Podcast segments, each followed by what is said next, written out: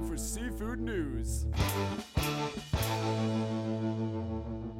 You're listening to the Seafood News Podcast. I'm Seafood News staff writer Amanda Buckle. And I'm seafood market reporter Lauren Castiglione. This week's episode is brought to you by Urner Barry's Reporter, the quarterly news magazine for the food industry professional, packed with the latest industry headlines, analysis, and trending articles. Contact advertise at urnerbarry.com to be a featured sponsor in the spring edition of The Reporter, which is distributed to thousands of protein industry professionals, including a 5,500 bonus distribution to attendees at Seafood Expo North America in Boston. Make sure you are in front of your customers. Well, we are back after a nice four day break for Thanksgiving. So we hope everyone had a great turkey day with family and friends. Now, Lauren, did you eat turkey or fish for Thanksgiving dinner? I actually indulged in both. Ooh. Bringing U.S. wild caught brown shrimp cocktail to Thanksgiving, and it Oh, was wow. delicious. what about yourself? Uh, I should have done that. That was probably a smart move. We uh we overdo it with fish at Christmas, so we uh we steered clear of, of fish at No fish? Thanksgiving. No, I had lasagna. Come on, it's part of your responsibility. I know I failed. Don't tell anyone. All right. Uh, but um, we're happy to be back, and uh, I'm happy to have Lauren back on because last week I had to fly solo. so I'm sure all our listeners are happy to have that I'm back, as well.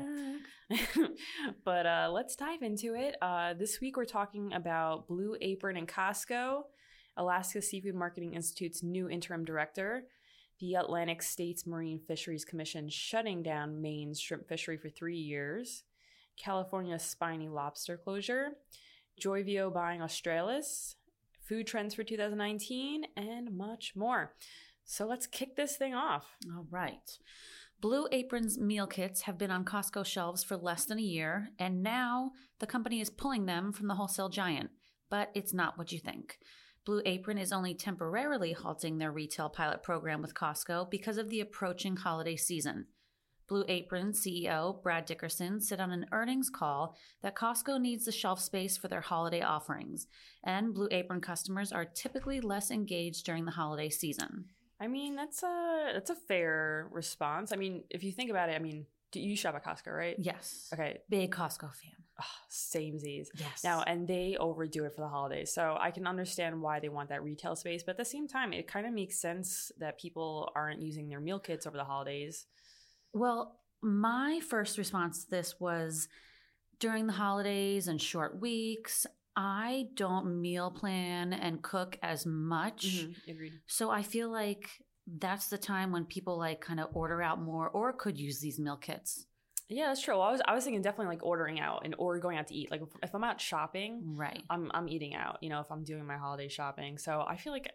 I feel like even with a meal kit, if you had it at home, it's just like you get home after a long day of That's true. Yeah. you know that you don't want it so it kind of makes sense to me but i can also see that too at least it's an easy it's kind of an easy fix like you have everything there you don't have to you know worry about what do i have in the house how do i have this meal kit um, but I, I, I thought it was pretty interesting and kind of a smart move Exactly. So Dickerson added that as 2019 approaches, Blue Apron will resume their retail pilot program with Costco.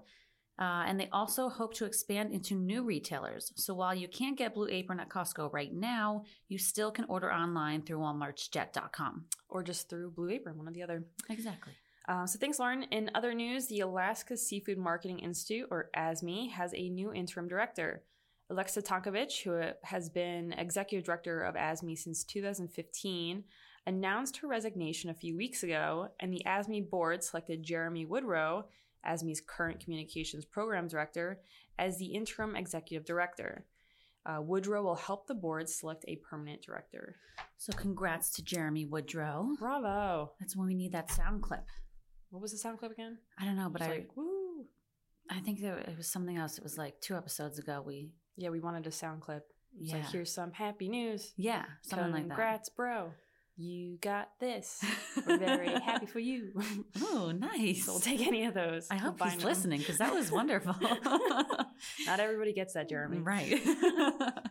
Moving along, the Atlantic States Marine Fisheries Commission voted to shut Maine's fishery, uh, shrimp fishery, for three years, with Maine Department of Marine Resources Representative Patrick Keliher voting no. And unlike last year's single year closure, there will also be no research quota in 2019. Tina Berger, spokesperson for the Atlantic States Marine Fisheries Commission, said that the stock is so low, biomass is so low, and recruitment is also down. She said that their rationale was let's close the resource for three years, and that way, if we have a good year for recruitment, it would give the class time to grow into a fishable resource. The commission believes that it comes down to two issues high levels of predation and a decline in environmental conditions due to warming temperatures in the Gulf of Maine. Well, while one fishery closes, another one opens. Uh, California's Department of Fish and Wildlife has lifted the spiny lobster closure in state waters around Anacapa Island in Ventura County.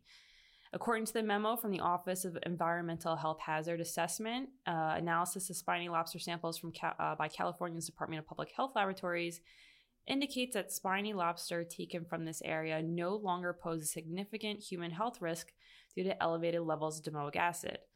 The commercial spiny uh, lobster fishery is now open statewide, and the California Department of Public Health advisory to recreational anglers has been lifted. And just a little fun fact here. I love fun facts. The 2015 2016 season's ex vessel total value was almost $16 million. Wow. Making spiny lobster the third highest grossing fishery in California. So I'm sure all those lobstermen out there are pretty pumped about yeah, this news. Great news.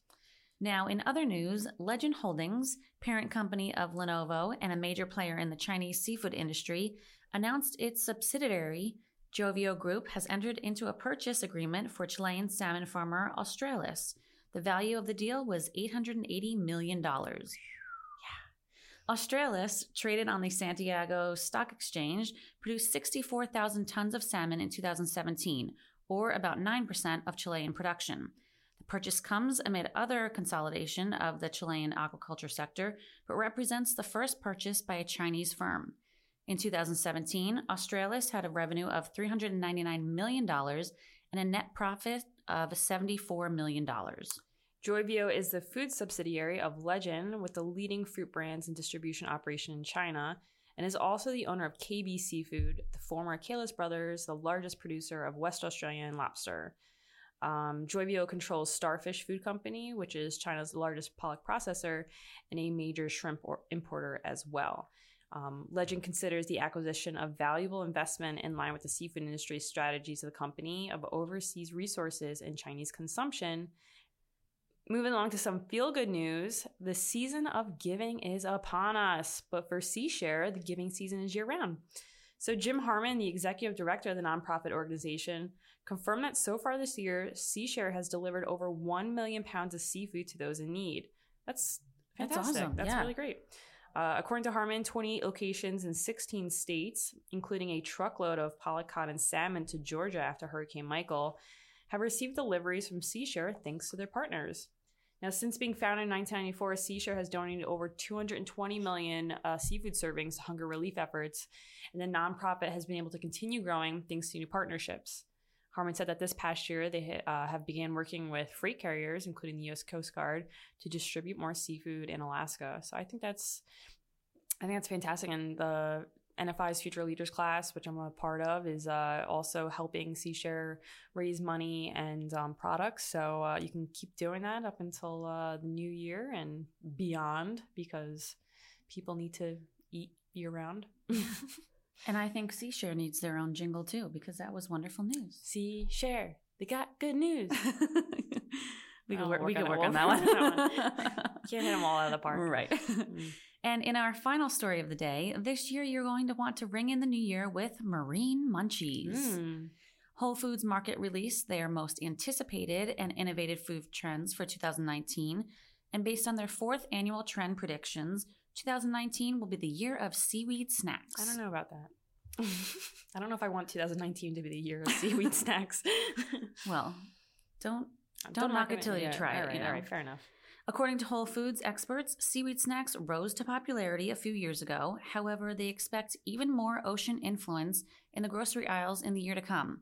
Shoppers can expect to see things like seaweed butter and kelp noodles. Nation's Restaurant News reported earlier this year the U.S. consumption of seafood is growing at about 7% a year. While we can find seaweed in appetizers and desserts at some restaurants, more unique items will be hitting the grocery store shelves.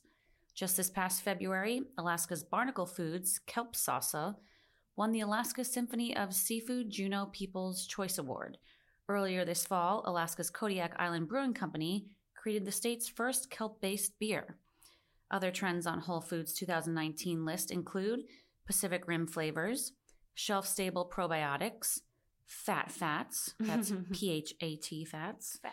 next level hemp, faux meat snacks, eco conscious packaging, trailblazing frozen treats, upgraded snack time, and purchases that empower. Okay, I mean that's a pretty interesting list. I just the thing with seaweed snacks is like I guess I've never really had any, but I just feel like they'd be super salty. I'm not like a big salt fan. I'm more of a sweet. I mean, I've tried them before, just like the little sheets, but Mhm. they're. What, the, what do they taste like? Uh, I mean, it just tastes like Seaweed? dried seaweed. So I'm hoping that the innovation kind of Yeah. brings them up a, a little bit the, the, sal- the salsa from from Alaska's Barnacle Foods. That sounds good. yeah, Like that that kind of makes sense to me. The kelp noodles, I can get aboard with that. Yeah, I'm not for sure. sure about the seaweed butter. I think I I would be down for that. Yeah. yeah. I mean, I just started eating coconut butter. It's like coconut oil based butter. Uh, It's from I can't believe it's not butter because it's I can't I can't I can't. But but anyway, I'm I I mean I guess it's interesting to try new things, but uh, I mean seven percent a year. I don't I don't think that's a huge leap, but I guess it's still uh you know still growing. yeah, I think So- it's encouraging. Um, you know you're right, but I'm not gonna knock it until I try it. So while we uh, take a break until next week, I'm gonna go dig up some seaweed snacks. But uh, that wraps up our show. Uh, once again, this week's episode was brought to you by Urner Barry's Reporter, the quarterly news magazine for the food industry industry professionals. Sorry, I stuttered there. Um, thanks for listening, and we'll uh, see you back here next week. Bye bye. Bye.